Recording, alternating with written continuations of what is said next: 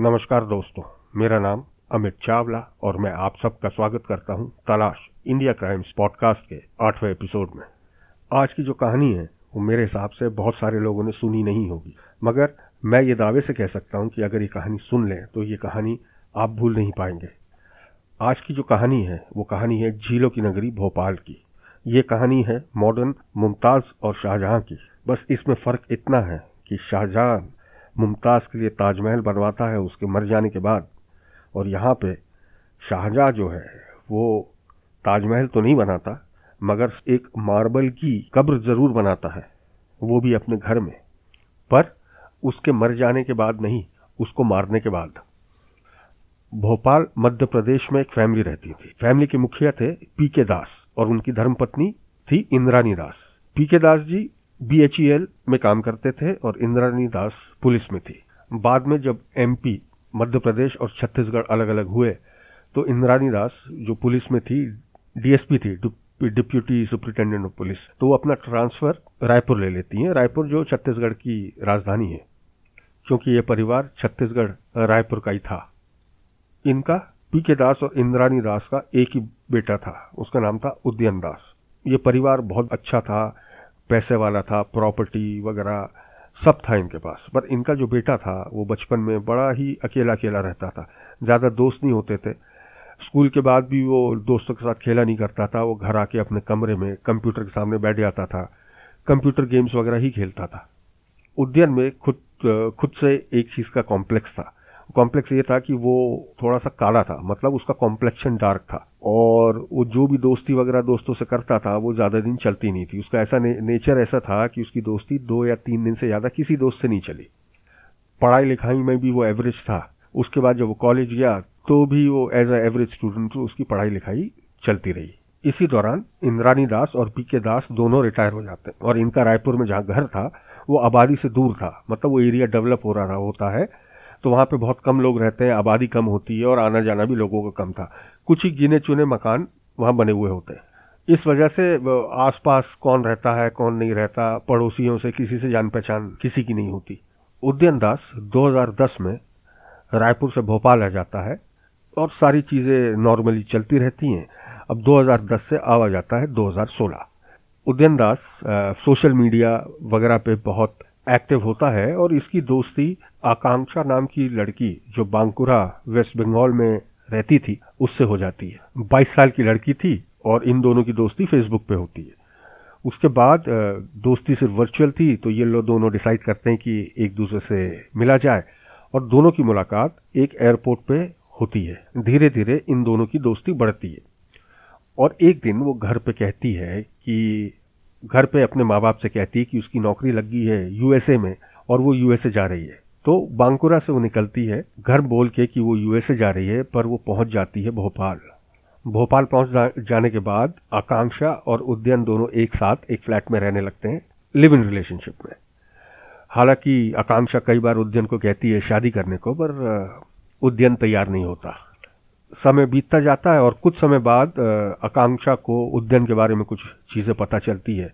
और दूसरी तरफ़ उद्यन को ये शक होने लगता है कि आकांक्षा का अफेयर किसी और से हो गया, वो किसी और से बातचीत करती है। इस वजह से दोनों में लड़ाई झगड़ा होना शुरू हो जाता है। तो इस तरह से जो प्यार मोहब्बत थी, वो धीरे धीरे कम होनी शुरू हो जाती है। आकांक्षा 15 जुलाई 2016 को अपने घर फ़ोन करती है, मोबाइल पे, पहली बार।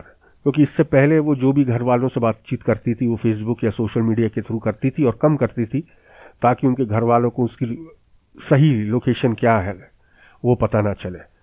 और वो फ़ोन करके अपने घर वालों को बताती है कि वो 19 जुलाई को घर पहुँच रही है। आकांक्षा 18 जुलाई 2016 को ऑनलाइन एक टिकट बुक कराती है भोपाल से हावड़ा। 19 तारीख हो जाती है, आकांक्षा की कोई खबर नहीं। है बीस तारीख हो जाती है, आकांक्षा की कोई खबर नहीं तो घर वाले अब परेशान होने लगते हैं। फिर घर वाले उसको सोशल मीडिया पे मैसेजेस वगैरह करते हैं, उसकी जानकारी लेने को कि वो कहाँ है तो कोई जवाब नहीं आता। उसके बाद जिस मोबाइल नंबर पे से आकांक्षा ने फ़ोन किया होता है, उस मोबाइल नंबर पे वापस कॉल करते हैं तो मोबाइल स्विच ऑफ़ होता है। फिर कुछ दिन बाद अचानक आकांक्षा के सोशल मीडिया से उसके घर वालों को मैसेज आने, मैसेजेस आने शुरू हो जाते हैं, और वो मैसेजेस में रहता है कि कि वो किसी वजह से फंस गई है, काम में, वो निकल नहीं पा रही है तो कुछ दिनों बाद आएगी और इस वजह से वो आ नहीं पाई। और घर वाले उससे कहते हैं कि अपना नंबर दो, हमें बात करनी है तो वो नंबर नहीं देती। तो घर वालों को शक हो जाता है कि कुछ ना कुछ गड़बड़ है। फिर घर वाले बांकुरा पुलिस स्टेशन पहुँचते हैं और वो पुलिस वाले से कहते हैं कि छः साल से लड़की घर से गायब है और उसको, उनको कहा गया है कि वो यूएसए गई है, पर उनको शक है कि वो यूएसए में नहीं है। उससे कोई कांटेक्ट नहीं हो पा रहा अब और उनके पास सिर्फ़ एक ही नंबर है, जिस नंबर से आकांक्षा ने आखिरी बार कॉल किया। बांकुरा पुलिस इस नंबर को ट्रेस करती है तो उनको पता चलता है कि ये नंबर भोपाल का है। ये सुन के घर वाले भी हैरान हो जाते हैं कि ये, इनकी बेटी भोपाल से में क्या कर रही है, वहाँ कैसे पहुँची। उसके बाद ये नंबर को पुलिस सर्वेलेंस पर लगा देती है। और अचानक एक दिन ये नंबर एक्टिव होता है, जिससे बांकुरा पुलिस स्टेशन वालों को पता चल जाता है कि ये नंबर की लोकेशन क्या है। भोपाल में किस जगह पे ये नंबर है। तो बांकुरा पुलिस, भोपाल पुलिस की मदद लेके ये नंबर को ट्रेस करती हैं और पता और पुलिस को पता चलता है कि ये नंबर किसी उद्यन दास नाम के लड़के का है, जिसकी उम्र बत्तीस साल होती है। तो पुलिस उद्यन दास के पास पहुँचती है पूछताछ करने। तो शुरू में उद्यन दास कहता है कि वो इस लड़की को जानता ही नहीं फिर बाद में जब पुलिस सख्ती करती है तो पुलिस को बताता है कि हाँ इसकी दोस्ती आकांक्षा से फेसबुक पे हुई थी और ये अच्छे दोस्त बन गए थे। तो फिर पुलिस पूछती है, फिर आकांक्षा है कहाँ? तो कहता है, वो यूएस चली गई इधर है, उधर है, करके बहुत सारी झूठ, झूठी बातें बताता है पुलिस को। पुलिस को उसकी बातों पर विश्वास नहीं हो रहा था क्योंकि वो बार बार अपना बयान बदलता है। तो पुलिस और सख्ती करती है उस पर और उसके बाद वो कबूल कर लेता है और कहता है कि हाँ आकांक्षा को मैंने मारा। पुलिस उससे पूछताछ करती है कि पूरी कहानी बताओ कब हुआ, कैसे हुआ, कैसे मारा तुमने उसको? तो ये उद्यन की कहानी ये थी। उद्यन पुलिस को बताता है कि आकांक्षा से उसकी दोस्ती फेसबुक पे होती है और उसे गर्लफ्रेंड्स बनाने का बहुत शौक था। कई गर्लफ्रेंड बनाई, पर किसी के साथ भी ज़्यादा दिन उसकी दोस्ती नहीं चल पाई। पर आकांक्षा से वो बहुत प्यार करता था। पर बाद में उसे पता चलता है, उसे शक हो जाता है कि आकांक्षा किसी और से बात करती है, कि उसका अफेयर किसी और से हो जाता है।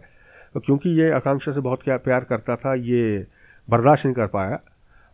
और इस बात को लेके दोनों में बहुत झगड़ा होता था। और इस तरह 15 जुलाई 2016 को भी इन दोनों के बीच में बहुत झगड़ा होता है इस बात को लेके। तो पुलिस को बताता है कि झगड़े के बाद वो फैसला कर लेता है कि वो आकांक्षा को मार देगा। तो झगड़े के बाद उसने एक तकिया उठाया, तकिए से आकांक्षा का मुँह दबाया और तब तक दबा के रखा जब तक वो मर नहीं गई। उसके बाद तकिया हटाता है और अपने दोनों हाथों से उसका गला दबा देता है। मारने के बाद वो आकांक्षा की लाश के पास घंटों बैठा रहा। उसके बाद वो उसे दूसरे कमरे में ले गया। उस कमरे में उसके पास एक बहुत ही पुराना लोहे की पेटी थी। तो उसने लोहे की पेटी से सारा सामान निकाला और आकांक्षा की लाश को उस पेटी में डाल दिया। पेटी बंद कर देता है और अगले दिन बाज़ार से जाके सीमेंट लेके आता है। सीमेंट लेके आता है वो घर पे सीमेंट का मसाला बनाता है। वो मसाला बनाता है जो आमतौर पर कंस्ट्रक्शन पे यूज़ होता है और वो मसाले को उस पेटी में डाल देता है और पेटी में डालने के बाद पेटी को बंद कर देता है। उसके बाद उस पेटी के आसपास वो मार्बल लगाता है मार्बल के पत्थर लगाता है और उस पेटी के आसपास एक चबूतरा टाइप का बना देता है। चबूतरा बनाने के बाद अगले छः महीने तक वो चबूतरे के पास उसी कमरे में सोता है और रूटीन लाइफ जीता है। मतलब वो आकांक्षा की कब्र के साथ उसी कमरे में सोता रहा।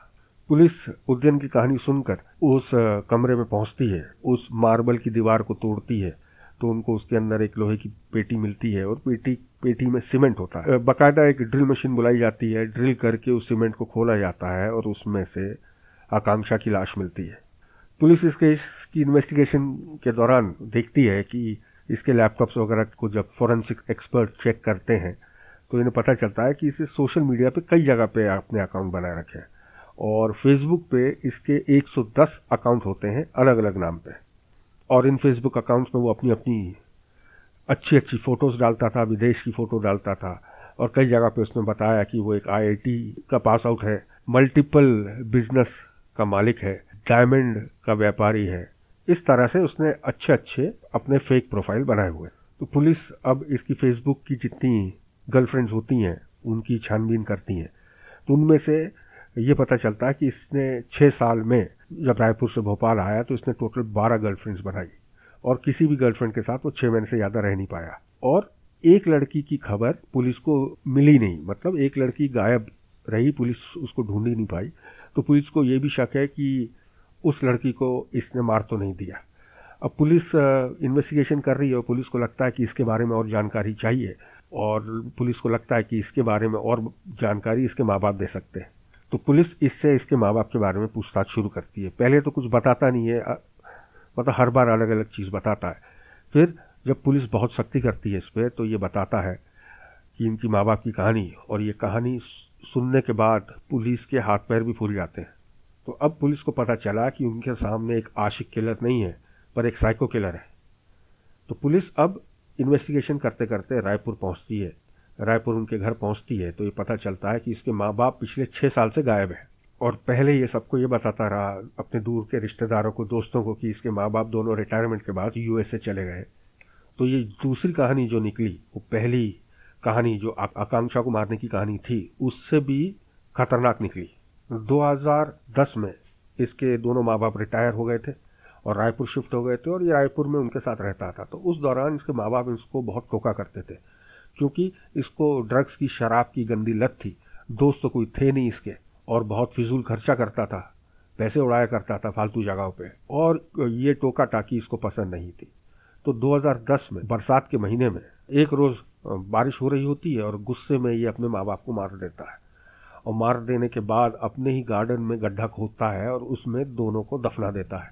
और दफनाने के बाद, इनको मार देने के बाद कई दिनों तक उस घर में ये रहता भी है। कुछ एक आध दो पड़ोसी पूछने भी आते हैं कि वो लोग कहाँ हैं तो ये कहता है कि बाहर गए हुए हैं। फिर कुछ दिन बाद घर में जितने जेवर और पैसे होते हैं वो लेके भोपाल आता है। भोपाल में सारे जेवर वगैरह बेचता है। फिर अलग अलग शहरों के फाइव स्टार होटल्स में रहता है कॉल गर्ल्स को बुलाता है और अयाशी करता है। फिर पैसे जब ख़त्म हो जाते हैं तो ये वापस रायपुर पहुँचता है और फर्जी कागज़ बनाता है। फर्जी कागज़ बना के इनके माँ बाप के घर को, जो इसके नाम पे नहीं होता है, फर्जी कागज़ों की मदद से उस घर को एक वकील को बेच देता है।